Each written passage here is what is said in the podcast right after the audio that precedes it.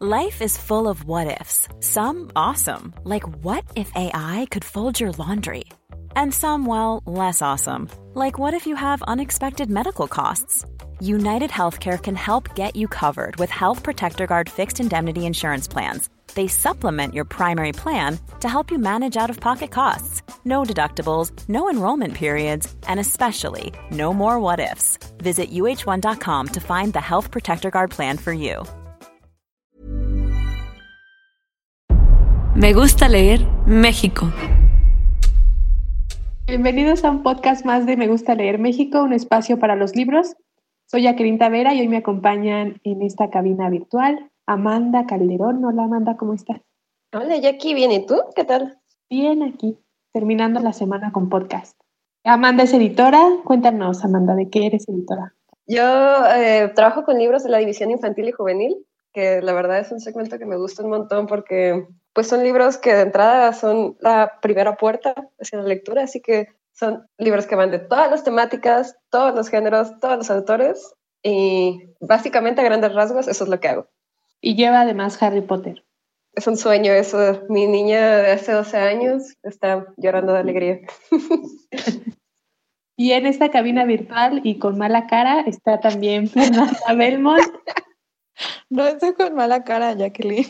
Es que la gente no lo puede ver porque obviamente esto es un podcast, pero podemos ver a través de esta videollamada a Fer Belmont y tenía ahí una cara un poco extraña, no sé qué estaba viendo. No, es que me estaba aguantando la risa por lo que pasó antes de que entráramos al aire, entonces hago una cara muy extraña, pero todo bien, feliz porque ya es viernes. Per Belmont, además de producir los podcasts de Me Gusta Leer, es también la community manager, entonces es la persona que recibe los mensajes más hermosos a través de redes sociales en la editorial, ¿verdad, Sí, me encanta platicar con la gente. Por favor, síganme mandando mensajes de amor por todos lados. y ahora con las campañas de literatura LGBT, los mensajes han sido todavía más bellos. Ay, sí, la verdad es que la gente es bien abierta y hermoso. hermoso el mundo de las redes. Ya hablaremos, otro día haremos un podcast de los mejores mensajes de redes. Uy, tengo ahí varios guardados, ¿eh? Amanda es la culpable de que yo reciba varios mensajes de odio y de desesperación. Pero ya te estoy ayudando para que te dejen de molestar. Eh, es culpa de los libros de Amanda. Ah, cada, vez que me llega, cada vez que me llega uno, le mando el screenshot de ¿Me puedes explicar qué es esto? Por favor. Estamos sufriendo juntas. Esto es un trabajo de equipo. Hoy no sufriremos tanto, o sí, porque hablaremos de un tema. Ay, yo sí estoy sufriendo. creo yo, para este encierro. Muchos aman y muchos odian también. Este tema propuesto por Amanda y Fer. Vamos a hablar hoy de libros de terror. En junio. ¿Por qué no? ¿Por qué, el tema, Fer, Amanda? Yo la verdad es que es por culpa de Amanda. Yo casi no leo de terror ni veo películas de terror porque pues soy muy miedosa. O sea, las dos fueron conmigo a ver It y pues se acuerdan exactamente cómo estaba en el cine. Soy muy miedosa, muy, muy, soy súper miedosa.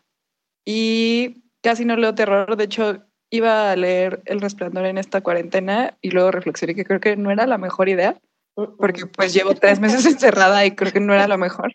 Pero Amanda me compartió un libro que según ella era de suspenso y misterio y policías y muerte. Y el libro terminó teniendo fantasmas y la verdad es que me espanté un montón y le reclamé. Pero el libro estaba muy bueno, entonces dije, pues bueno, creo que puedo leer cosas de terror cuando hay luz y empecé a leer como más cosas en estos días para animarme. Pero en realidad es culpa de Amanda. Amanda tiene un problema con el terror. Para animarme. Yo por, por, alguna razón desde hace tiempo he empezado a, segmentar mi año en géneros de lecturas y por alguna razón que la verdad desconozco, en junio, julio son mis meses para estar leyendo libros de terror. Generalmente cuando estoy en vacaciones con mi familia y también generalmente en la playa, por alguna razón que honestamente desconozco, me gusta mucho estar leyendo libros de terror y como ahora estamos encerrados, pues los estoy leyendo en mi departamento. Este libro que le recomendé a Fer, pues sí era más de suspenso que de fantasmas, pero también no sé qué tanto tenga que ver, si ya tenga problemas en mi mente, porque estaba leyendo libros de terror desde que estaba pequeñísima, así que capaz ya soy inmune a este Yo tipo de cosas. porque tienes problemas en tu mente. Sería algo muy probable. O sea, porque justo los primeros libros de terror que leí fueron los libros de Stephen King. Y recuerdo que tenía 11 años, 12 años, que tal vez no era lo mejor que pude haber leído para la edad que tenía. Pero sí, seguro eso ya, ya me afectó para el resto de mi vida. Tienes que compartirnos ese, ese calendario de géneros, Amanda. Claro que sí. La verdad es que no tiene mucho sentido. También en, diciembre, en la época navideña, mi temática son libros deprimentes. No sé, no sé, la verdad no entiendo cómo fue que elegí estos temas, pero se los paso y sin problema. Juntas en Navidad.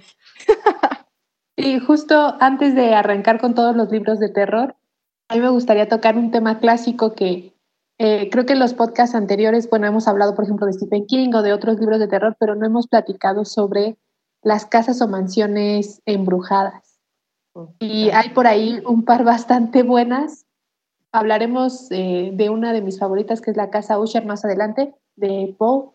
Pero antes quisiera hablarles de dos que también me gustan muchísimo y a ver qué opinan Amanda y Fer. La primera es la mansión Bly, eh, esta aparece en, ya el clásico Otra Vuelta de Tuerca de Henry James. Se trata de una mansión que tiene una ubicación en la campiña inglesa, es una casa magnífica, deslumbrante de la nobleza inglesa, ¿no? Lo que hemos llegado a ver sobre todo a través de documentales o películas, estas grandes casas que tenían también un gran staff para acompañarlas y para poder tener, mantenerlas, ¿no? Porque era muy complicado. Y dentro del staff de esta casa está una institutriz que es la protagonista de otra vuelta de tuerca. No me voy a detener demasiado en la, en la trama porque además ya hemos platicado de ella, pero es una institutriz que llega a cuidar de dos niños, dos niños en apariencia normales, pero que conforme avanza la novela nos damos cuenta que tienen actitudes muy extrañas y que estos dos niños ven a dos fantasmas. Estos fantasmas son la anterior institutriz y uno de los empleados que tenía una relación romántica con esta institutriz. Entonces, bueno, la institutriz es la nueva institutriz es la que tendrá que, descubrir si estos fantasmas son reales o no, pero la mansión, la, grandeza de la mansión contrasta muchísimo con la personalidad de todos estos personajes y también con el ambiente terrorífico que crea el autor. Eh, mencionaban cómo nos sentimos con los libros de terror. Yo no soy tan lectora de libros de terror, no tanto, no me gusta torturarme así. Las películas también las sufro, sufro bastante, eh, y uno de los primeros libros que me causó de verdad terror fue Otra Vuelta de Tuerca. Es un libro muy bien hecho, juega muchísimo con el terror psicológico que a mí me gusta también en particular porque me parece un terror mucho más em, inteligente y más cuidado. No creo que en las películas es más, más obvio identificarlo porque las películas de terror juegan mucho con esto que llaman el salto, ¿no? que es incluso de forma musical, eh, que de repente aparece algo y entonces la música o hay un sonido, un efecto de sonido como similar al boom, ¿no? Algo por el estilo. Y ese tipo de sustos no me, no me agradan tanto, pero el, terror psicológico sí, e, y es el que te deja sin dormir por las noches. Y la, la otra mansión eh, o casa embrujada es la casa que aparece en la Casa de los Siete Tejados, justamente, de Nathaniel Hartron. Es una casa embrujada en Estados Unidos. Este libro lo encuentran en De Bolsillo, es del mismo autor que escribió La Letra Escarlata. Y esta casa, bueno, está encuadrada dentro de la novela gótica, es una casa que está embrujada, está dentro del periodo y seguramente les, dirá ya mucho esto de el lugar que fue Salem, ¿no? Entonces toda la cacería de brujas que hubo ahí hace referencia a esta, esta casa, es una casa que un coronel con mucho dinero decide comprar y reformar, es un hombre de formación puritana, entonces decide construir esta mansión, pero se da cuenta después que en esta mansión eh, que reedifica este señor vivió antes un hombre bastante turbio y, y ahí con un pasado eh, de brujas. Entonces por ahí ya se darán una idea de qué, de qué va. Pero estas son de mis mansiones embrujadas favoritas. No sé, Per, Amanda, si quieran platicar algunas de las suyas. Por supuesto, no podemos dejar atrás a Cañitas, es un gran clásico también. Esa es la única película de terror que me he reído. O sea, que la vi y me reí, que no me vio. Es la única. Eso yo no la he visto, como que me da, no sé, lo estaba postergando el tema de cañitas. Pero yo les puedo contar de una casa de terror que a mí me gustaba bastante porque no contenta con leer libros de terror, también soy muy fan de escuchar podcasts de terror y de, true crime. eso también me consta porque Amanda también me pasa un podcast. Está dividido en dos. Una habla de cosas de terror y de fantasmas y cosas así, y la otra de asesinos seriales y de cosas que sí son reales. Sí, estos son unos de mis dos temas favoritos. Sé que tal vez no tiene mucho sentido pensando en lo que me dedico, pero, pero soy muy fan del true crime y del terror. Y justo les quiero contar de una que desde el primer momento que lo escuché en el podcast, me llamó muchísimo la atención porque todo este tema de mansiones y casas construidas para perseguir objetivos tal vez sobrenaturales, tal vez de asesinatos seriales, es un tema que me llama mucho la atención. Esta específicamente va más dirigida hacia lo sobrenatural, que es justamente la mansión de Winchester. Tal vez el apellido de Winchester les suene pues desde entrada porque si son fans de series, seguro han escuchado sobre, los Winchester, que son estos, esta, que es como fábrica, productores de rifles, que es el, arma Winchester, ¿no? Y la mansión justamente es una mansión que se construyó de parte de la esposa. O sea, la historia de esto es que se trata de un matrimonio. eran Sara y me parece que se llamaba John, el esposo, pero... William. William William. Y el esposo muere de tuberculosis la esposa heredó un montonal de dinero, heredó 500 millones de dólares más o menos en, la, en lo que sería el equivalente a hoy, porque ven que hay cambios de por cierto. Y la esposa se muda hacia el oeste. Eh, no sé si, si sepan esto, pero los rifles Winchester se conocen como el arma que conquistó el oeste. Así que la señora mudarse hacia el oeste y compró una, una granja y cuando estaba eh, tal vez lidiando un poco con la muerte de tu esposo, esta, esta chica, esta chica que se llamaba Sara, contactó a una, una psíquica que le dijo que toda su familia estaba siendo pues aterrorizada por espíritus de diferente índole, ¿no? La mayoría de ellos, espíritus malignos. Así que le recomendó construir en esta granja que compró en, California, que todo el tiempo estuviera modificando la arquitectura de la casa para que los fantasmas jamás pudieran encontrarla, ¿no? Y suena como que algo normal, pero recordemos que esta señora tenía 500 millones de dólares. las construcciones y, y las modificaciones arquitectónicas que sufrió la, esta granja llegaron a, al punto de lo ridículo. O sea, esta casa tiene más de 10.000 ventanas, más de 2.000 puertas, más de 160 habitaciones, 47 escaleras. Hay escaleras que no llevan a ningún lado, puertas que abren hacia la pared chimeneas que realmente no son funcionales, tiene 17 chimeneas y 13 baños. 13 baños, o sea, imagínense tener 13 baños en tu casa. Y 6 cocinas.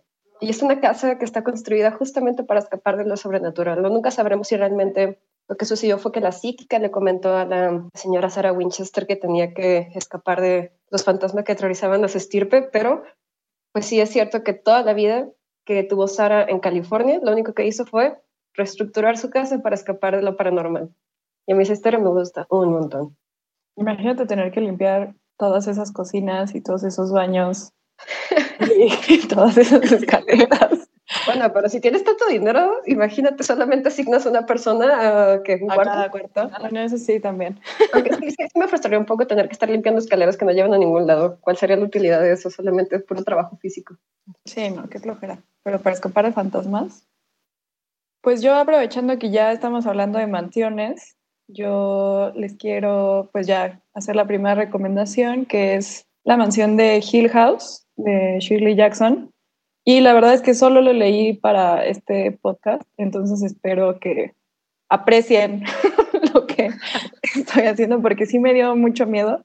Primero les quiero contar como una anécdota que encontré de cómo esta Shirley se inspiró para, para la novela y cómo se desencadenó, porque en realidad no hay una mansión Hill House tal cual como no sé, como las mansiones de Silent Hill o Cañitas o bla, bla, bla, que después inspiraron un libro, sino más bien se inspiró en una anécdota y dice, mi esposo y yo estábamos en el tren, se paró brevemente en la estación de la calle 125 y justo fuera de la estación había tenebroso y horrible en el crepúsculo. Era un edificio tan desagradable que no podía dejar de mirar. Era alto y negro y cuando lo miré de nuevo, cuando el tren reanudó la marcha, se desvaneció y desapareció. A partir de ese momento se me arruinaron por completo las vacaciones en Nueva York. Tenía miedo de tener que coger el tren de vuelta y pasar ese edificio otra vez. Después ya en casa todavía me molestaba. Estaba presente en todos mis recuerdos de una agradable visita a la ciudad. Al final escribí a un amigo en la Universidad de Columbia y le pedí que localizara el edificio y descubriera si podía porque tenía un aspecto tan aterrador. su amigo le dice como, oye, se me complicó mucho encontrar el edificio porque solo se puede ver desde una perspectiva. Justo en el, en el momento en que ella volteó a ver el edificio, solo se puede ver desde ahí. Entonces, como que tenías que buscar un punto para poder ver el edificio y eso como que inspiró a Shirley a escribir la historia, además de que pues decían que estaba embrujado. Cuando me puse a leer la novela, que la tenía como desde hace tres meses en el Kindle, pero por miedosa no la había leído, literal la primera parte, porque hasta que no llegué al 50%, no había pasado nada. En ese 50% es construcción de personajes, te presentan la casa, como que te van relatando las historias que hay de Hill House, pero en realidad no pasa nada sobrenatural. Les juro, en el momento que apareció el 52%, todo, todo se volvió una locura. O sea, ahí en ese momento, porque en el 50% anterior dije, ay, esto no me da miedo y no sé qué. Pero en el momento en que pasa el primer, pues sí, como suceso paranormal, todo se va para abajo. O sea, es una espiral de ya no sabes si sí están viendo fantasmas o ellos están sugestionando o si la casa de verdad está viva o si todo es un truco del doctor Montag, porque hay cuatro personajes nada más. Es el doctor Montag, que él es el que quiere ir a investigar a Hill House, entonces manda como ocho cartas a personas que están como registradas que les pasaron como eventos paranormales. Solo dos personas le contestan, que son las que se presentan en la casa, Eleanor, y Teodora. Eleanor como que nunca queda bien definido cuál es su poder psíquico, pero tiene una conexión muy fuerte con la casa y eso la lleva pues literal a la locura. Y Teodora tiene como poderes telepáticos, más o menos. Entonces por eso llega. Y la cuarta persona es Luke, que es el es uno de los herederos de la, de la familia que va a heredar la casa y entonces todos ellos están ahí no logras este, encontrar esa línea entre esto sí está pasando de verdad y esto no, esto se lo están inventando o esto lo soñaron. Y entonces ya, o sea, Shirley te lleva como a una espiral que nada más vas para abajo y todo, ya todo te empieza a dar miedo. Al final no te queda claro si de verdad la casa sí está embrujada o es tanto el poder de que tiene como la leyenda de la misma casa que hace que todo se sugestione. Entonces, mucha gente me dijo como, ay, a mí me dio flojera al principio y ya por eso no lo, no lo terminé de leer. No he contado el final, Jacqueline. Solo dije que se volvía loca. pero no, o sea, el final es muchísimo más impactante que, que lo que les estoy diciendo, pero la verdad es que al principio piensas que en realidad no está sucediendo nada, pero en poquitas páginas, porque aparte es un libro muy pequeño, o sea, yo lo leí en un día. Entonces, es un libro muy, muy pequeño, pero en pocas páginas Shirley de verdad te lleva a un punto de un terror psicológico y de una angustia y de una ansiedad de que no sabes qué está pasando ni qué les va a pasar y no lo puedes dejar de leer. De verdad sí me, sí me impactó, me tuve que tomar una pastilla para poder dormir, porque aparte vivo sola, entonces este, pues las cosas me dan más miedo. No sé si ustedes lo han leído, sé que también eh, está la adaptación en Netflix, que fue como una adaptación un poco más libre, pero sí hay muchos elementos del libro en la serie, en los personajes y en cómo suceden algunas cosas. Yo no lo he leído, sí vi la serie, la verdad es que la serie me gustó un montonal. Es un buen punto de entrada para tal vez hacer la transición a la novela, que sí no va a ser lo que están esperando muy seguramente, porque como bien comenta Fer, es una adaptación más libre que literal. pues no sé, Fer, ¿tú qué, qué, piensas? ¿Tú que viste la serie? Sé que viste esta serie. ¿Cómo, ves, ¿Cómo ves la transición? ¿La recomendarías para alguien que vio la serie pero no ha leído la novela o viceversa? Sí, como que al principio lo que me pasó fue que al inicio, como que todavía no pasaba nada de fantasmas ni paranormal, como que todo el tiempo tuve en el imaginario la serie y lo que pasa en la serie y lo mal que me la pasé viendo la serie. sí me dio mucho miedo, pero al principio en el libro yo estaba como muy sugestionada de imaginándome pues todo lo que había salido en la serie pero ya después como que dije, bueno, ya voy a dejar de lado eso y me voy a concentrar como más bien como en, en lo que está construyendo ella, porque de verdad, esto me lo preguntó un amigo, me dijo, oye, es que nunca he leído libros de terror. Uno, porque también soy muy miedoso, y dos, porque en realidad no sé cómo pueden comunicar el miedo ni esa angustia que sientes cuando ves una película, porque no tienes nadie que te diga como bu o, o la música, pero ella sí de verdad sí construye un terror y una ansiedad una página puede ser como que están cotorreando así los tres y diciendo como tonterías.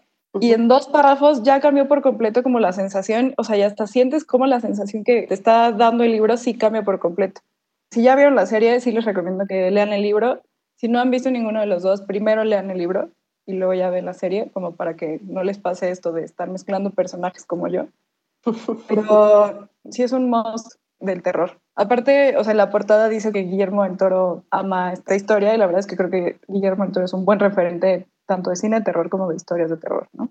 Deja tú, o sea, esta historia de la maldición de Hill House ha sido tan relevante que no solo Guillermo del Toro le ha puesto su sello de aprobación, sino que incluso Stephen King, que todos sabemos que es el y maestro de la literatura de terror, ha mencionado a Shirley Jackson como una de las novelas de horror gótico que más ha tenido influencia en su obra, ¿no? En este libro de Danza Macabra, eh, justo Stephen King lo que hace es señalar a Shirley Jackson como uno de los estandartes y pilares de la literatura de terror.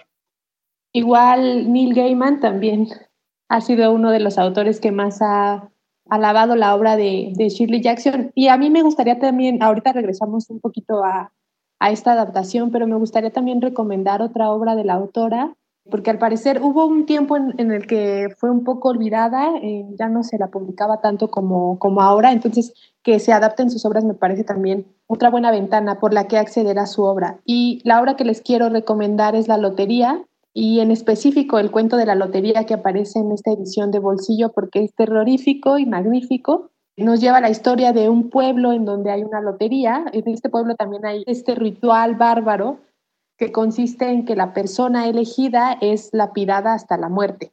Pero el comportamiento del pueblo es extremadamente bizarro, están muy contentos por, por la lotería, participan todos los jefes de familia y al final es elegida una persona y esta persona es lapidada incluso por sus propios miembros de su propia familia. ¿no? Entonces es terrible, pero también juega muchísimo la autora con ciertos elementos como los apellidos de los personajes, ¿no? Están las la familia Sommer, los Warner, los Graves, que si lo traduces, pues literal es verano, advertir eh, y sepultura, ¿no? Por ejemplo. Entonces es, es una autora que también juega mucho con ciertos símbolos y me parece que también en el género del terror y como lo hacen tanto King como Gaiman, por ejemplo, es jugar con, con eh, metáforas y con símbolos para causar justo ese terror psicológico que mencionábamos al inicio. Y la adaptación, por supuesto, que, que, se ha hecho a Netflix ha sido muy buena. A mí me parece que el libro todavía te da más terror porque lo estás imaginando tú, porque estás, ¿no? La lectura suele ser algo que se hace solo, entonces cuando estás tú solo en tu mente pensándolo y eso me parece que te da un poco más de miedo. Pero bueno, de todos modos es una gran adaptación y justo eh, este mismo director, Mike Flanagan, también adapta Doctor Sueño, que es otra gran obra de, Stephen King, la secuela al Resplandor. Y no sé si quieren platicar ahorita un poquito sobre el señor King. Yo tengo sentimientos muy encontrados respecto a Doctor Sueño porque soy fan, soy fan, soy fan, soy fan nivel, nivel Joey en Friends de, de, del Resplandor, perdón. La he leído tres o cuatro veces también porque me da muy mala leche. Es que es un libro que por más que lo leas y por más que sepas que lo que, lo que va a suceder, el resplandor sigue, sigue perturbándote como en las fibras más profundas, porque te imaginas la soledad del hotel, te imaginas el, los arbustos, que podemos hablar de los arbustos, que es algo que no sucede en la película, pero que si has leído el libro sabes que eso es uno de los elementos que más miedo dan en esa novela. Pero bueno, volviendo a Doctor Sueño, porque si no me voy a, me voy a aventar en mi queja de, de la adaptación. La película de Shining a mí me gustó bastante, pero sí siento, estoy del lado de Stephen King. No es la mejor adaptación, tal vez como una historia por sí misma, fuera, no relacionada con la novela, va, pero no diría que es la mejor adaptación de, esa novela. Pero bueno, Doctor Sueño, a Doctor Sueño, contrario a El Resplandor, sí tiene los elementos paranormales que son muy propios de Stephen King, pero también creo que este libro se publicó mucho tiempo después del Resplandor, ¿no?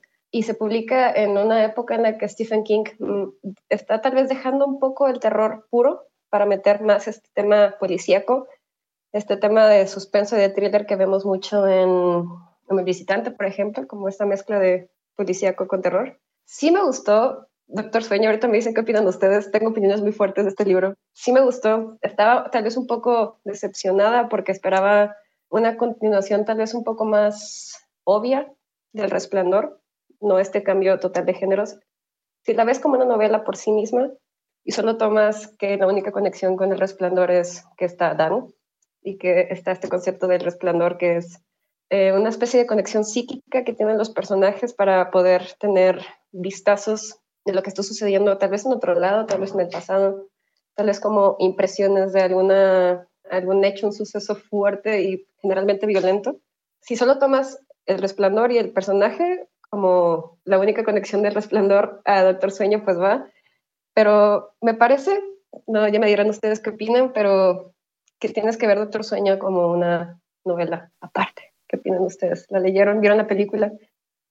Yo estoy de acuerdo en lo que mencionaba sobre El Resplandor, porque es una obra maestra en la película por sí misma, pero me parece que la película ha llegado a opacar un poco el libro y el libro sí me parece superior en la forma de abarcar los temas, porque es no solamente es el terror psicológico, te habla de un problema familiar bastante fuerte, ¿no? De, y de un problema eh, de alcoholismo también muy fuerte que se deja un poco de lado en la película. Y me parece el claro ejemplo de volver más fría una historia que abarca temas más personales.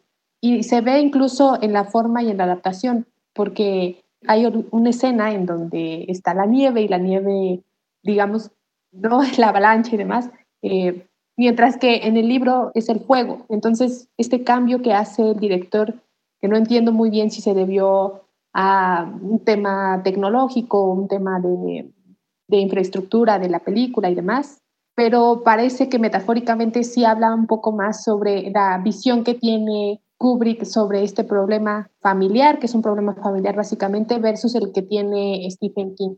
A mí en lo particular no me gusta tanto la adaptación, sí me estresa, más, más allá de darme miedo, me estresa muchísimo. Y en la obra de King da miedo, pero también te deprime, por lo que significa el problema familiar.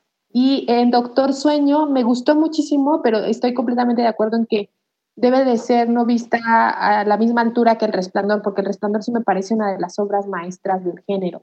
Y eh, Doctor Sueño es una gran novela policíaca, ¿no? una gran novela de misterio. No sé, Fer, ¿qué opinas? Pues yo no he leído ninguna de las dos.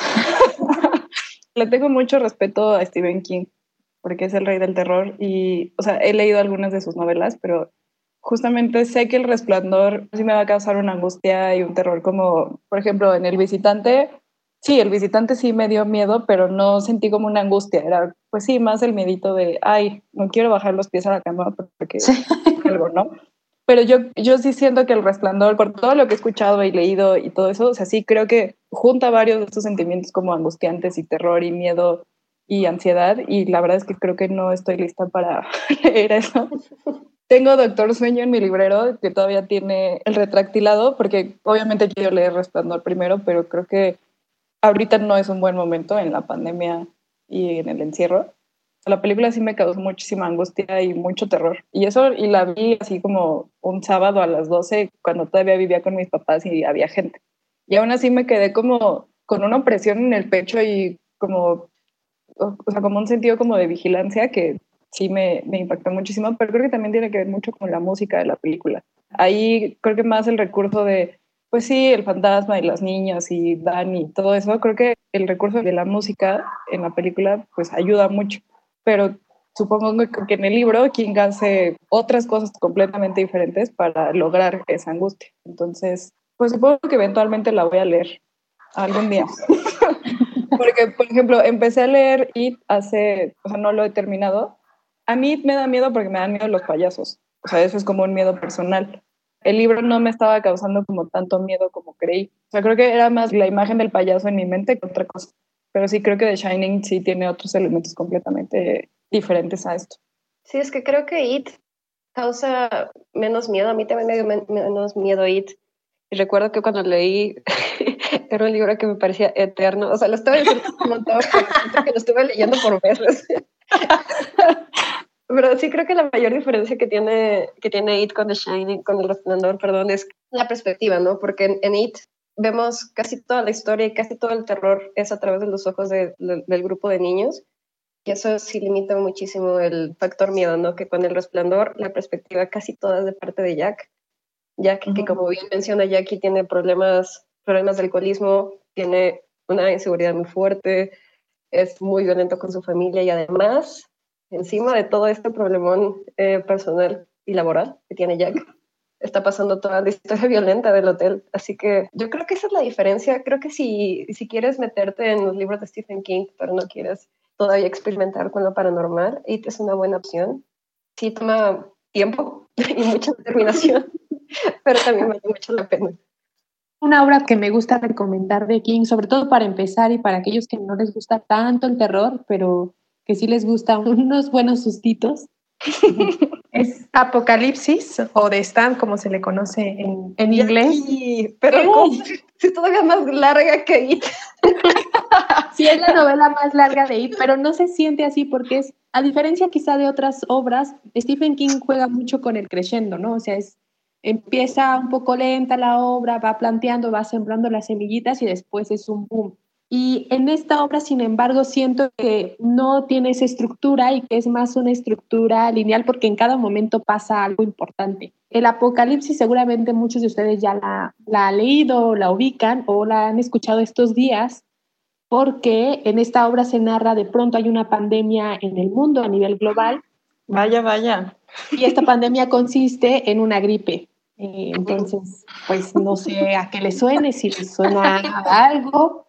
No, pero, cero, o sea. No, o sea, no, nunca, nunca me imaginé, creo que nadie se imaginó vivir un apocalipsis. No. Eh, pero bueno, esta, esta obra que ahora nos parece muy cercana por los temas que toca, se divide la novela en tres grandes apartados y un prólogo el prólogo se llama El Círculo se abre y ahí justo nos va contando de esta pandemia. Después es el Capitán Trotamundos, que ya justo va el, escape de esta pandemia y de esta arma biológica, porque es una arma biológica que por supuesto construye un complejo militar.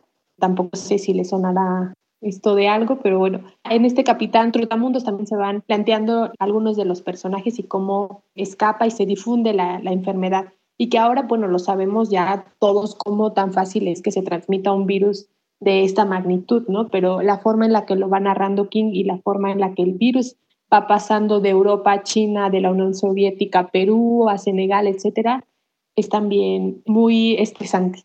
Y después el siguiente apartado es en la frontera y aquí ya vamos conociendo cada uno de los personajes que nos van a acompañar a lo largo de más de 1500 páginas que tiene este libro.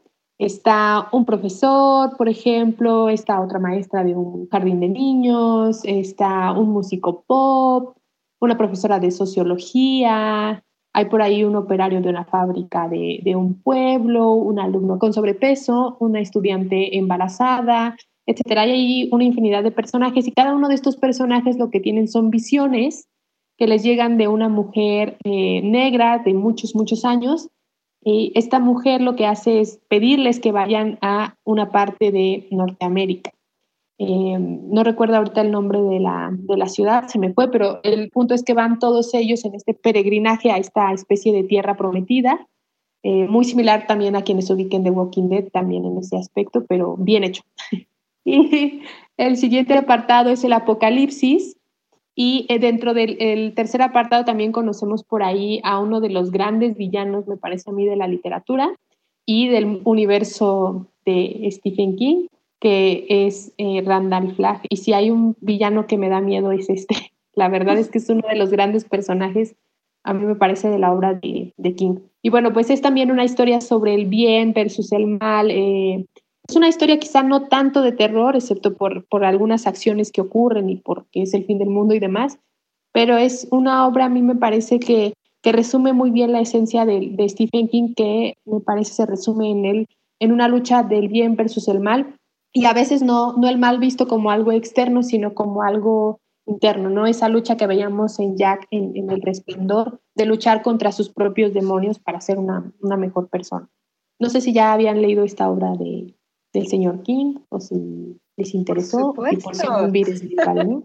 Creo que no es la más groupie de Stephen King en, en este podcast. Yo no lo he leído, pero les digo que le tengo mucho respeto a King, entonces voy poquito a poquito, pero sé que Amanda sí, sí, esta también la podrías, se la podrías aventar porque como dice Jackie, no es una novela de terror. Creo que lo más fuerte que sucede son las crucifixiones, que suena que es demasiado por sí mismo, pero es lo más fuerte que sucede en la novela, ¿no? O sea, eso y que son 1500 páginas, nada más.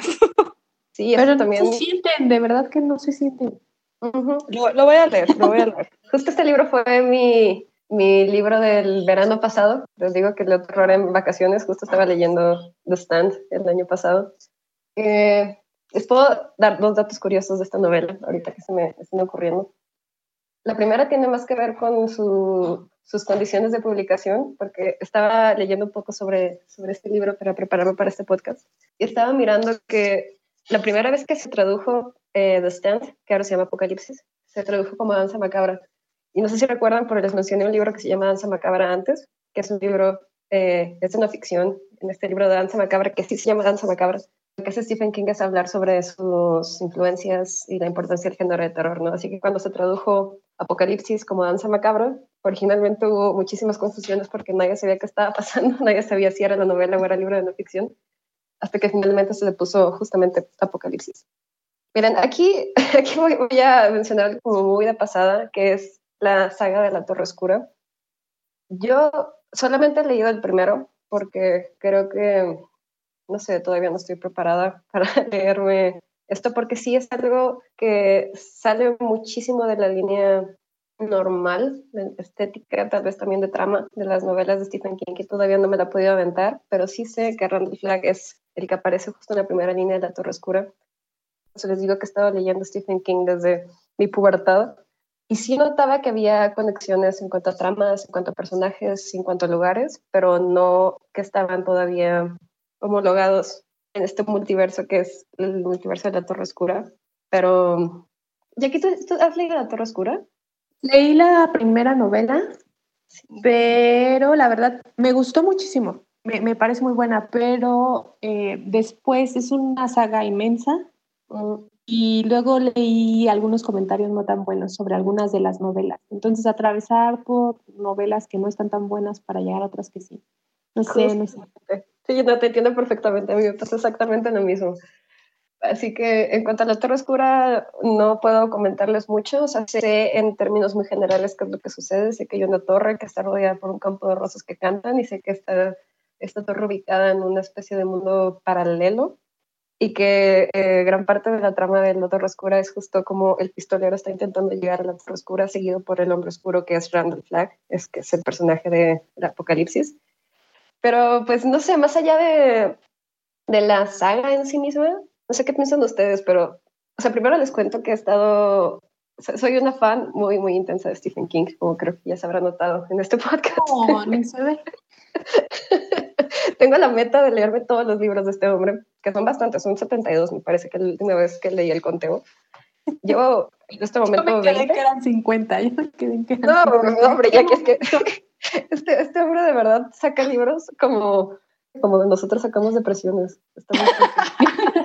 Pero sí, ahorita, ahorita llevo 70 y tantos, hubo una página en la que yo me metí, yo estoy llegando a 20, así que les puedo platicar como muy a grandes rasgos las conexiones que he encontrado, que no van a ir tanto hacia la Torre Oscura, que es, les digo, la saga que junta todo, pero justamente les puedo platicar de las últimas dos que leí de él, que leí la semana pasada o antepasada, no recuerdo, pero fue una coincidencia divina, porque estaba buscando qué busqué comprar en Amazon para mi ciclo de literatura de terror y encontré este libro que es Dolores Claiborne, no sé si lo han leído, que es también de Stephen King. De entrada está muy interesante porque en sí la estructura es totalmente diferente a cualquier otro libro de Stephen King, porque es una confesión, ¿no? Todo el libro está en primera persona, todo el libro, todo el libro son el recuento y el recapitular de qué fue lo que hizo que Dolores Claiborne matara a la persona que mata en este libro, ¿no? No voy a meterme mucho en la trama, básicamente es la historia de una confesión narrada en primera persona eh, este libro sucede en, Castle Rock, me parece. Porque, como bien saben, los libros de Stephen King están divididos en, estas locaciones ficticias. La más importante y la más conocida es Derry, pero también tenemos a Castle Rock y otra que no recuerdo, que es la que aparece en Salem Slot. Pero bueno, les debo el nombre.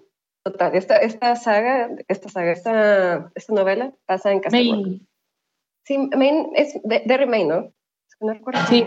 Sí, sí, y todo está enmarcado en Dolores Claiborne por el, un, eclipse que está, que está a punto de suceder, ¿no? Y la, el clímax de esta novela sucede justamente en el eclipse. Y mientras estaba leyendo la novela, y aquí entran de nuevo a colación las adaptaciones de Netflix mientras estaba leyendo la novela. Eh, empezó a hacer alusión a una chica que justo también estaba pasando por el eclipse acompañada de su padre, ¿no? Pero era una chica que esta Dolores veía como si fuera una especie de alucinación, pero no sabía muy bien qué estaba pasando. Y estaba justo recordando el eclipse y me hizo, me prendió el foquito, porque lo primero que, yo primero vi la serie a leer el libro, que fue el juego de Geralt, que justamente la chica que ve en Dolores Claiborne es la chica que es la protagonista del juego de Geralt, ¿no? Y dije, mm, ok, es momento de entonces leer el juego de Geralt porque la empecé hace bastante, pero la verdad es que la, la dejé porque, no recuerdo, me puse a leer otra cosa. Y ahora terminé de leer Dolores Claiborne y me aventé el juego de Geralt, que es una gran novela, si no la leído se la recomiendo un montón, porque habla muchísimo sobre la, la psicología femenina enmarcada en el abuso, porque como si han visto la serie de Netflix, saben que la protagonista fue abusada por su padre. Y después esta, esta chica que se llama Jessie se casa con un hombre que también es abusivo con ella. O sea que es un gran marco, es un gran análisis, es un gran perfil de, de lo que pasa por la mente de una mujer cuando está también empujada hacia los límites de la supervivencia, porque recordarán que Jessie termina con, se me fue la palabra, no me puedo creer, em, ¿cómo se llaman estas cosas? cosas? Ah, las esposas. esposas. Termina esposada en la cama de una casa de verano porque su esposo quería tener una sesión de, de, juegos sexuales con ella, pero finalmente el, esposo se muere, le da un, paro cardíaco provocado porque Jessie le golpea en el pecho porque se niega el esposo Stiller a aceptar que ella ya no quiere participar en estas cosas, ¿no? Y termina muerto, ¿no? Y también esta novela está muy enmarcada con el eclipse que sucede exactamente al mismo tiempo que está pasando Dolores Claiborne, ¿no? La única diferencia es que en el juego de Gerald estamos viendo el eclipse como un suceso del pasado, mientras que Dolores es el presente. Pero están conectadas, también en este libro se hace referencia a Dolores, en el juego de Gerald. Así que son pues novelas hermanas, ¿no? Y de hecho realmente las dos tratan sobre un poco el abuso, porque también en Dolores Claiborne vemos al esposo de Dolores, que es un patán trata fatal a Dolores, la golpea de repente y llega un punto incluso en el que el, el papá, es que este me dio muchísimo asco, de verdad no puedo el papá empieza a tener eh, comportamientos no apropiados con su hija. Así que tenemos abuso de diferentes perspectivas en las dos novelas, son dos novelas hermanas que generalmente se consideran como, como novelas feministas por la manera en la que trata la psicología de estas dos mujeres, que es la verdad excelente, recomendada a las dos y ya hablé mucho, no sé si quieren decir algo. Después de esta TED Talk de Stephen King, que nos y solo son de dos. Hay una, anécdota que contó Stephen King, porque Stephen King se le, se lo ubica, ¿no? Como el rey del terror, como un autor que solo escribe terror cuando no, ¿no? Y el caso de Dolores Claiborne, que es muchísimo, no es terror, ¿no? Entonces no se le ubica tampoco como un autor fuera del género. Y él contaba en una ocasión que fue al supermercado, estaba ahí comprando víveres, y se le acercó una señora para decirle, tú eres Stephen King, Y él creía que le iba a decir, ay, pues un autógrafo o algo así. Y él así, no, este, sí, sí soy yo. Y la señora le dijo, no me gustan nada tus libros. wow. Que no le gustaban porque eran libros de terror y a ella no le gustaba el terror. Y entonces Stephen King le preguntó qué libros es le gustaban. que yo soy esa señora. Stephen King le preguntó qué libros le, le, gustaban y la señora dijo que su libro favorito era Dolores Claiborne. Entonces, al final del día era un libro de Stephen King, ni siquiera la señora ubicaba que era de él.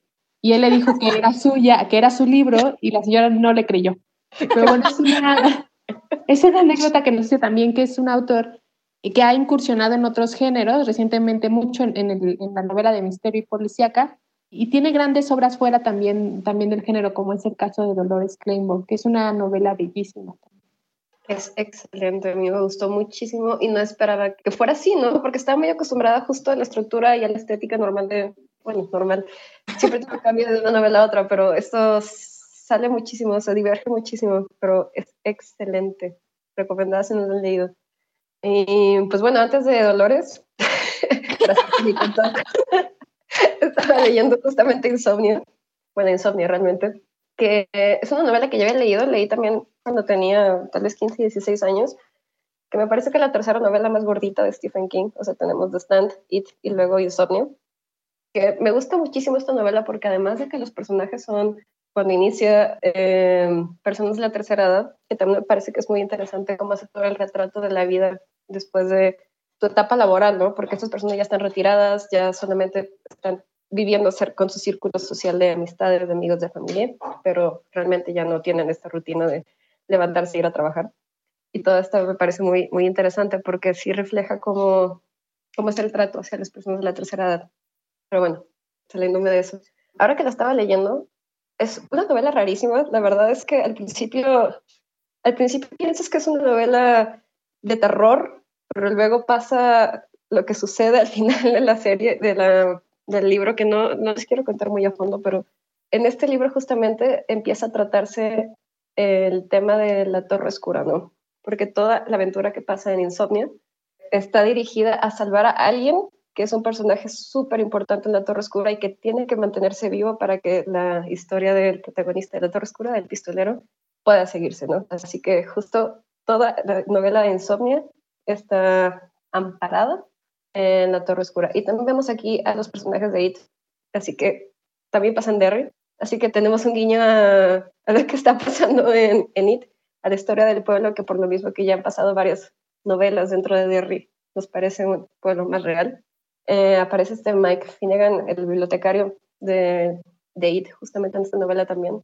Así que pues nada, o sea, las novelas de Stephen King me parece que pueden leerse individualmente sin ningún problema. Si alguien quiere aventarse una novela de terror de alguna de las muchísimas temáticas que tiene Stephen King, lo puede hacer sin ningún problema. Pero también me parece interesante saber que si has leído algunas novelas de Stephen King, seguramente vas a encontrar conexiones que a primera vista no pensarías que están ahí, pero que lo están. Así que si eres fan intenso como yo, podrás encontrar estas conexiones de los libros que hayas leído, porque eres un, lector casual de Stephen King, también vas a disfrutar muchísimo sus novelas. Y pues nada, nada más. Es todo lo que tengo que decir. Pues ya con eso. nos, nos dicen el, el productor que Cañitas tiene 2.1. No, bueno.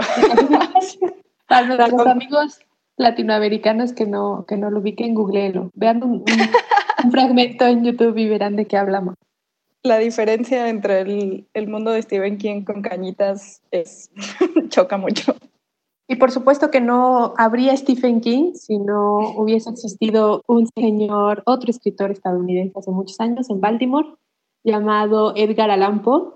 Y les comentábamos al inicio que íbamos a hablar también sobre la casa de Usher, hablando de grandes canciones de terror, me gustaría contarles un poquito de, esta obra. Es un cuento, sin embargo es bastante largo, entonces hay, hay, personas que lo consideran una novela corta, etcétera, pero es una gran obra de Edgar Allan Poe y creo que es la máxima expresión de lo que es una novela gótica. Eh, y en el sentido de las mansiones góticas también. Entonces, este cuento, llamado La caída de la casa Ush, narra la historia de un personaje, de, no sabemos mucho de este personaje, no sabemos ni su nombre, ¿no? Incluso a lo largo de todo el relato no conocemos cómo se llama o cuáles son sus intenciones. Lo único que sabemos es que un día va a la casa de Usher a visitar a su antiguo amigo de la infancia.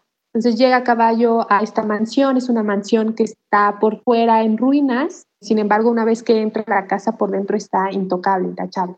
Eh, Roderick, eh, que es el amigo de la infancia del narrador, de nuestro protagonista, es un hombre muy educado, que toca la guitarra, es un intelectual, y él vive en esta mansión con Madeleine. Madeleine es su hermana gemela, eh, y ambos sufren una extraña enfermedad.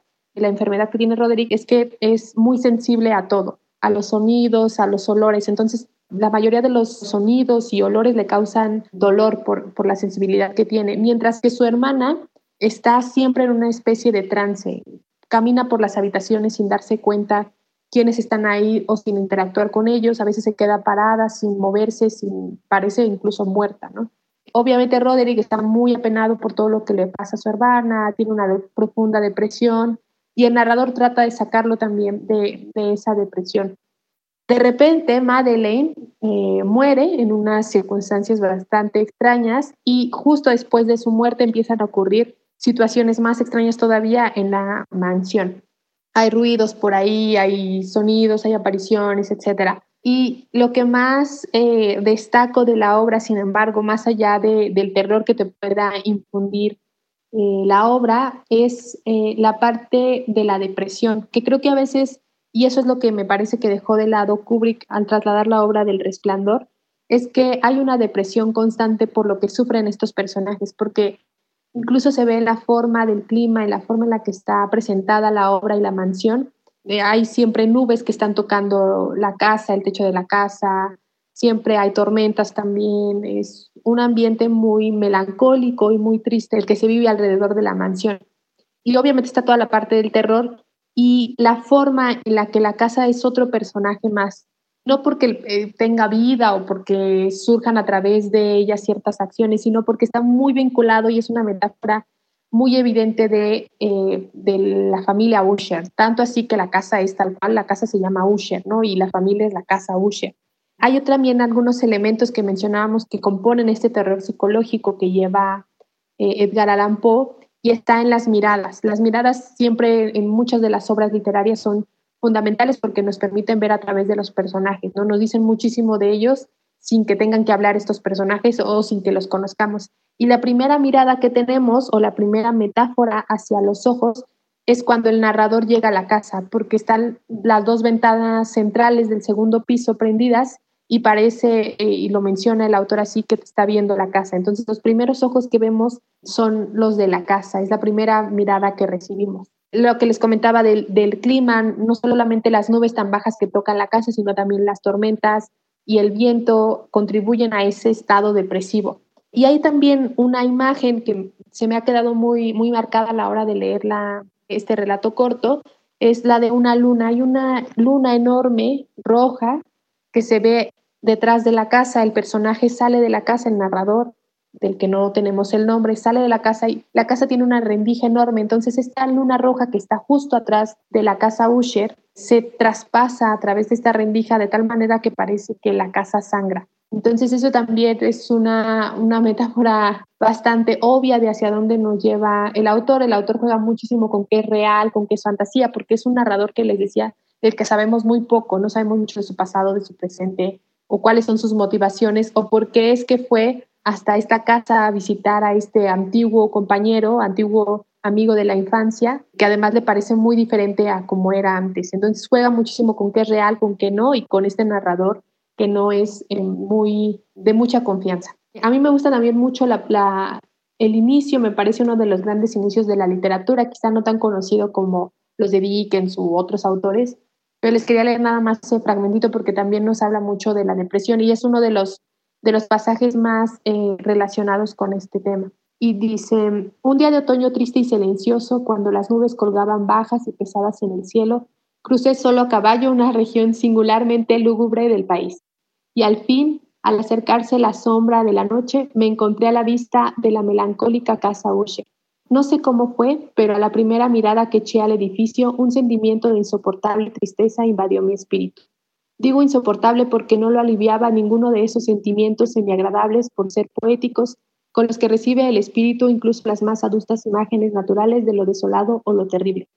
Entonces es una obra sí de terror, pero es una obra sobre la depresión y sobre la forma en que las enfermedades eh, mentales, sobre todo que en aquel tiempo no se consideraban como tal o no había una cura o no había un tratamiento, pueden llegar a afectar a una persona.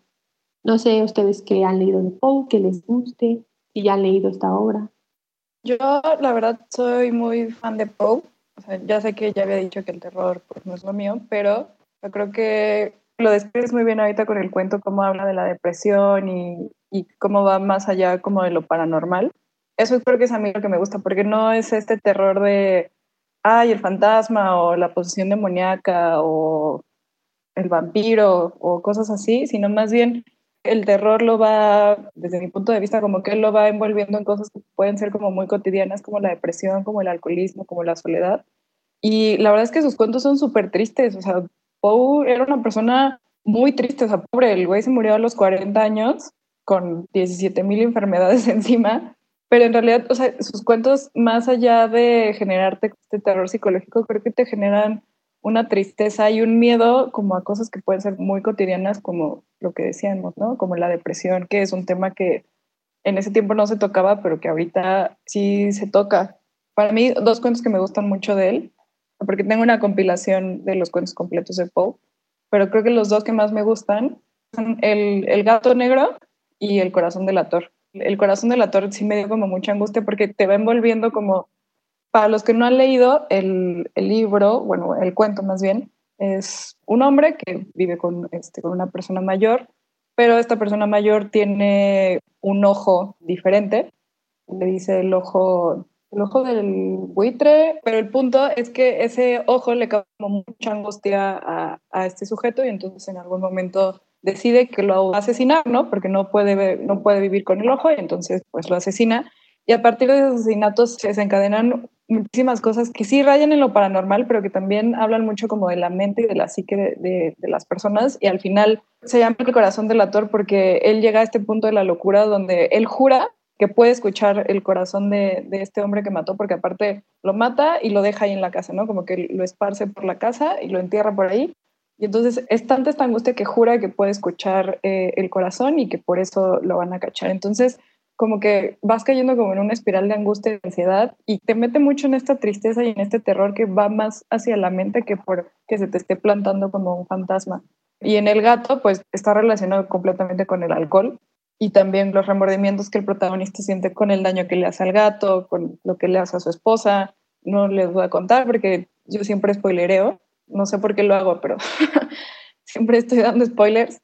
Pero también ahí como que te muestra lo que le hace el alcoholismo a la gente y a la mente de la gente y cómo te trastorna y cómo puedes tener pequeños momentos de felicidad, pero esos te duran muy poco. Y entonces creo que eso también es, es, como un terror muy diferente al que habíamos estado platicando antes, como el de Shirley Jackson o, o el de las casas de terror. Sí, el gato negro también fue uno de los primeros relatos de Poe que yo leí y recuerdo que la descripción del gato, el gato cuando llega a su trágico final, me perturbó un montón porque sí estaba muy pequeñito. Pero con todo, creo que la historia de Poe que más me ha marcado sea, más allá del cuervo, de, Raven, que siempre, siempre que la leo me da muy, muy mala espina. Y cada vez que lo encuentro como alusión en novelas de terror de otros autores me emociona un montón, porque El Cuervo y Annabelle Lee me encantan. Son dos poemas de Poe que, que siempre me han gustado, pero en cuanto a relatos, el que más, y que de hecho viene muy a cuento, por alguna razón, creo que estamos volviendo a la pandemia queramos o no queramos, el relato de la, muerte de la máscara roja. Ese recuerdo que lo leí hace también hace ya tiempo. Para quien no sepa un poco de qué va, está llegando una, una enfermedad, la muerte roja justamente, a, a, los pueblos, ¿no? Está masacrando a un montón de personas y lo que están haciendo eh, las personas acomodadas y específicamente el, el príncipe, el lord de protagonista de esta historia, es encerrarse junto con sus nobles en una abadía y tapiar las puertas, ¿no? Nadie va a entrar y nadie va a salir hasta que la muerte roja haya pasado por el pueblo.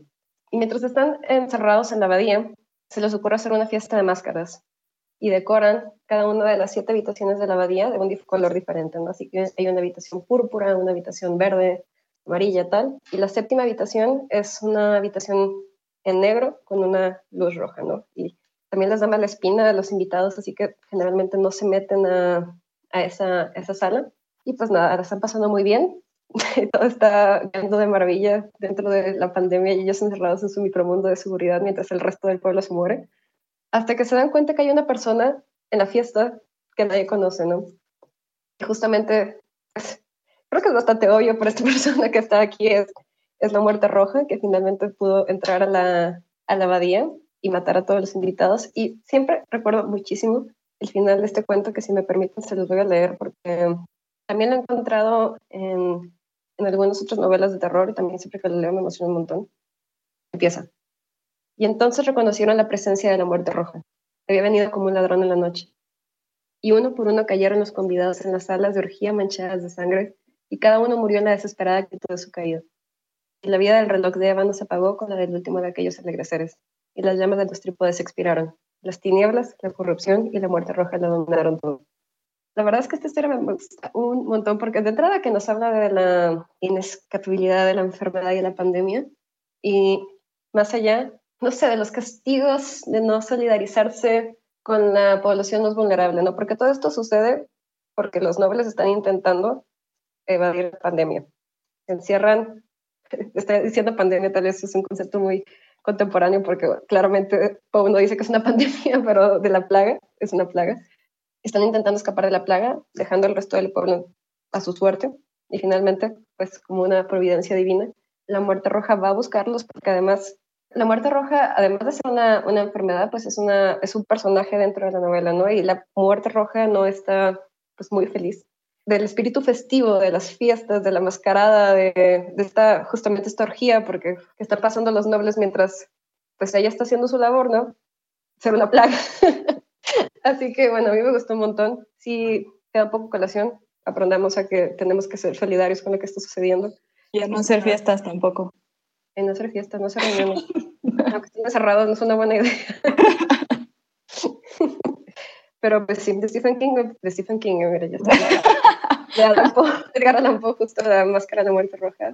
Y El Pozo y el Péndulo también, de mis favoritos. Y aprovechando que ya estamos hablando de clásicos, Amanda también nos va a platicar de otro clásico, aunque Álvaro intentó por todos los medios posibles que no fuera así. Vas a hablar del exorcista. No sabemos por qué. ¿Por qué tiene tanto miedo del exorcista? No sé. A lo mejor tiene un trauma de la infancia con la película. Yo, yo sí tengo un trauma de la infancia con la película. Ah, dice que bye. dice algo que ya se va. Yo no, no he leído El Exorcista y sí he visto la película, pero el libro sí no, no sé nada. Les cuento que, antes de, de, trabajar en la editorial tenía un trabajo como, como correctora de estilo en, en un periódico de Monterrey. Y pues bueno, los horarios de un periódico son totalmente opuestos, ¿no? Yo entraba a trabajar a las seis y salía, si me iba bien, a la una. Y en ese periodo tenía un poco de tiempo muerto porque pues tienes que esperar a que te lleguen las páginas para tú corregirlas. Y justo en ese tiempo muerto fue que leí tanto la noción de Hill House como El Exorcista, ¿no? Porque también estaba muy metida en el terror, también estaba leyendo muchísimas creepypastas, porque no sé, el ambiente, la hora, todo daba pie para que leyera cosas de terror, ¿no? Y justo El Exorcista lo recuerdo muchísimo, porque como ya habrán visto, para este punto yo ya había leído un montón de libros de terror, pero El Exorcista ha sido el que más miedo me ha dado, más miedo me ha dado. Y nada más con eso, o sea, se los pongo porque, porque de verdad he leído todos los géneros, he leído todos los motivos de terror, para bien y para mal, digo esto. Y El Exorcista desde la narración hasta el hecho de que supuestamente está basado en una historia real, en un exorcismo real, es terrible, es terrible. ¿Ustedes han, leído el libro? ¿Vieron la película? Yo no he leído el libro y la película me la puso una prima. Creo que esto ya lo platiqué en un podcast. Pero una vez mis papás me dejaron a mí y a mi hermana con una prima, no sé por qué. Eh, ella nos tenía que cuidar y, ella lo que hizo fue ponernos el exorcista. Yo estaba chiquita y mi hermana, mi hermana tuvo cuatro años, debió de estar más chiquita todavía.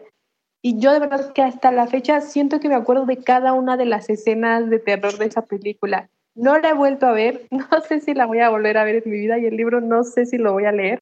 No, de verdad es, yo creo que es la película que más miedo me ha dado. Obviamente por la edad que tenía y porque es un clásico que está muy bien hecho. Sí, no sé por qué te pusieron a ver esta película estando tan pequeña. No, sé, no sé. Eso. las decisiones. Sí, eso es abrir la puerta al trauma, porque sí está fuerte la trama. Creo que también muchos ya saben de qué va, pero igual se los cuento rapidísimo. O sea, es la historia de un exorcismo, del exorcismo de Regan, que está siendo poseída por un demonio que finalmente conocemos como Pazuzu y es la historia de cómo dos sacerdotes están intentando pues, salvar tanto su cuerpo como su alma, porque para este punto, si recuerdan la película, pues Regan ya está físicamente en unas condiciones deplorables, está demacrada, tiene los ojos saltones, está, está haciendo actos de construccionismo que no son normales. yo tengo muy, recuerdo muchísimo esta escena del libro, que no recuerdo si aparece en la película, porque la película la vi una vez hace muchísimo tiempo y no la tengo tan fresca pero esta escena en la que Regan está bajando las escaleras en una especie de arco de gimnasia. Sí, sí sale en la película, como si fuera una araña, ¿no? Sí, sí, es, es una de las escenas más traumantes. Es, es horrible. esa y cuando la chica de El Aro está escalando el pozo, están, están escritas como fuego en mi mente, porque como esta, estas contorsiones poco naturales que tienen de sus miembros me causan mucho conflicto. Así que recuerdo mucho que de la novela, no recuerdo mucho de la película, pero de la novela esa escena me causó muchísimo conflicto. Y si no quieren leer la novela, porque sí da miedo, la verdad es que les digo, sí da miedo, y no quieren ver la película, justamente hace poco, aquí hablando de adaptaciones, está, salió en, me parece que en Amazon Prime, la adaptación del exorcista con este... Ah, sí, con Alfonso Herrera, el de Rebelde. Que pensarías que no está bueno, pero está bastante bien. ¿eh? está muy diluido el terror, pero pues está bien si no quieres aventártelo muy, muy, a, muy a la brava. Quieres verlo, Fer, y nos cuentas qué te pareció tu primer acercamiento al este, exorcista. no, yo creo que no. O sea, con la película la tuve y ya. Eso sí, no. Vi cuando salió la película del El exorcismo de Emily Rose. Esa la fui a ver al cine. Ajá. Me salí de la película. Llegué a ese nivel. Lo siento, soy muy chillona. no, es que... El exorcista no es para mí. Pero... Creo que los, los exorcismos apelan mucho a una, a una vena muy primordial de nosotros, que es tener no, no control de nuestro cuerpo y de nuestras acciones y saber que estamos siendo pues, manipulados explícitamente por el mal, ¿no? Creo que ese es el punto fuerte de, del exorcista, como esta sensación de descontrol y de, pues no redención realmente, porque un ser malévolo te ha reclamado como suyo y ya no tienes más opción más que tal vez, tal vez si un sacerdote logra salvar tu vida y tu alma, pero a veces no sucede. Así que pues bueno, aquí hay terror hay para todos los gustos. Eh, yo, yo sé que las, la exorcismo no es para todos. Yo creo que me parece uno de los temas más fuertes de terror psicológico porque también la perspectiva de la persona exorcizada es algo no para mentes débiles o asustadizas al menos, porque sí es fuerte. Si quieren aventarse hardcore de terror, den al exorcista. Pero sé que Jackie nos tiene una sorpresa después de todo esto. Vamos a hacer un quiz para ver qué monstruos somos de la literatura. Y ahorita el exorcista. No, por favor. Estoy lista. A ver. Yo también. Voy a ir leyendo las preguntas. Va. Y ustedes dicen que van respondiendo. Igual yo. Okay. A ver, la primera es, ¿eres una persona sociable? Primera opción, no odio a la gente. Segunda opción, lo intento, pero siento que los demás no me entienden. O demasiado. Oye, está muy, eh. muy, dramática la segunda opción. Yo, yo soy, yo la segunda opción, lo intento.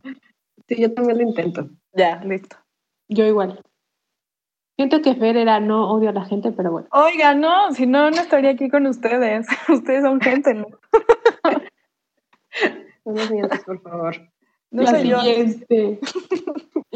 ¿Te gusta rumbear mucho? Primera opción, demasiado. Segunda, la verdad no tengo tantos amigos para rumbear. y la tercera, para nada, prefiero la soledad. Demasiado, lo siento. Yo para nada no prefiero la soledad, pero tampoco soy muy fan de estar rumiando. Sí, yo también, para nada. Ups, sí. Después, ¿cuál sería el mejor castigo para tu peor enemigo? Primera mm. opción, la pérdida de la juventud y la belleza. Segunda, tener un aspecto repugnante. Tercero, ser una persona sin amigos que dé miedo a los demás. Y cuarto, que beba sangre por el resto de su vida. ¿Qué sucede? Esto puede ser ah. así muy, muy intenso. Yo, ser una persona sin amigos y que dé miedo a los demás. Mm. Yo también me voy a ir por esa opción. sí, yo también. Los demás no, no aplican. Okay. Luego, ¿cuál es tu mayor defecto? Primero, soy una persona asocial. Segundo, soy una persona vanidosa. Tercero, soy una persona vengativa y rencorosa. O soy una, soy un poco manipuladora a veces. Es como muy privado, ¿no? Sí, oye. Pueden no decir la respuesta. Sí, creo que no la voy a decir. No voy a decir y, siguiente.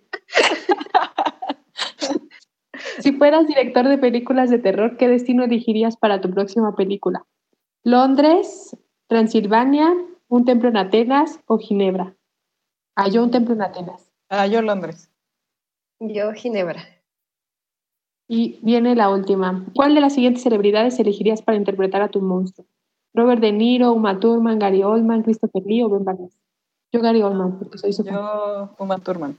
Esta pregunta está complicada. Sí, porque Uma Thurman en Hereditary... Ah, Christopher Lee. Voy a poner Christopher Lee. Ay, sí, sí, me identifico con mi monstruo. ¿Quién es? Yo soy Frankenstein.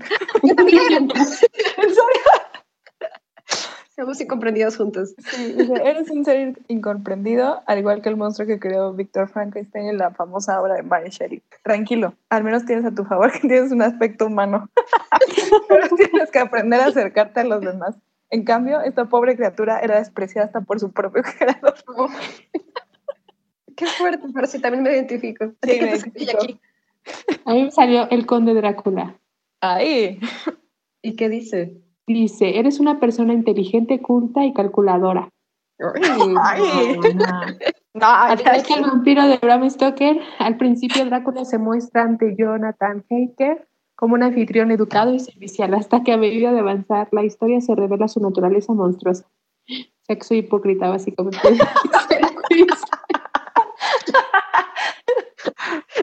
Yo estoy feliz con el mío. Yo ¿Ustedes? también. Sí, Pues soy fan de Drácula, entonces sí. sí, está bien. Por esa parte sí.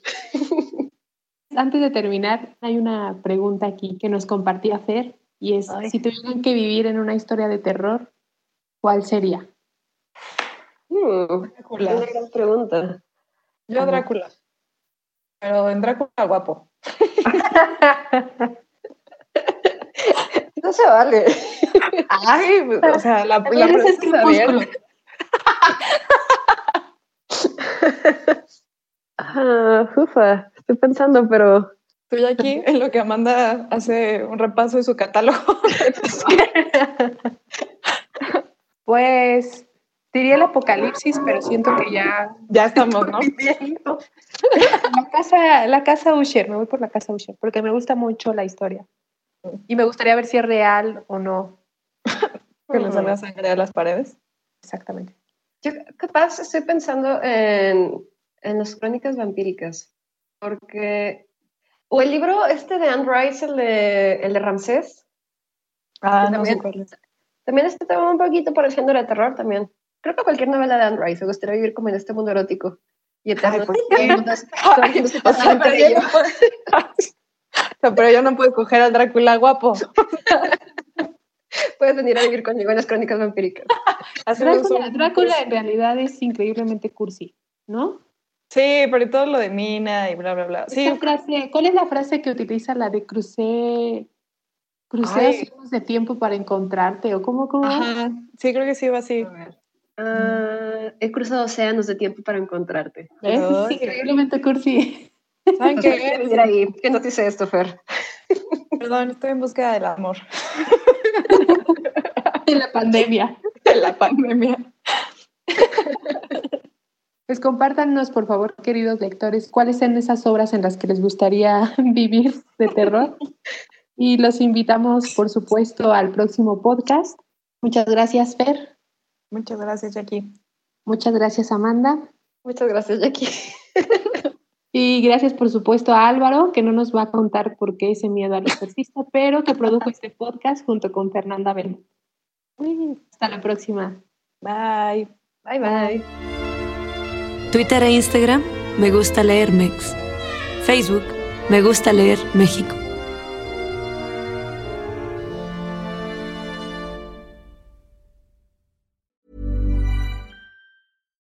If you're looking for plump lips that last, you need to know about Juvederm lip fillers. With Juvederm Volbella XC and Juvederm Ultra XC, your lip look, whether it's subtle or bold, can last up to one full year with optimal treatment and no additional maintenance. Find a licensed specialist and see if it's right for you at juvederm.com today. That's J U V E D E R M.com. Add fullness to lips in adults over 21 with Juvederm Volbella XC or Juvederm Ultra XC. Do not use if you have severe allergies or a history of severe allergic reactions, or if you're allergic to lidocaine or the proteins used in Juvederm. Tell your doctor if you have a history of scarring or taking medicines that decrease the body's immune response or that can prolong bleeding. Common side effects include injection site redness, swelling, pain, tenderness, firmness, lumps, bumps, bruising, discoloration, or itching. As with all fillers, there's a rare risk of unintentional injection into a blood vessel, which can cause vision abnormalities, blindness, stroke, temporary scabs, or scarring. For full important safety information, visit juvederm.com.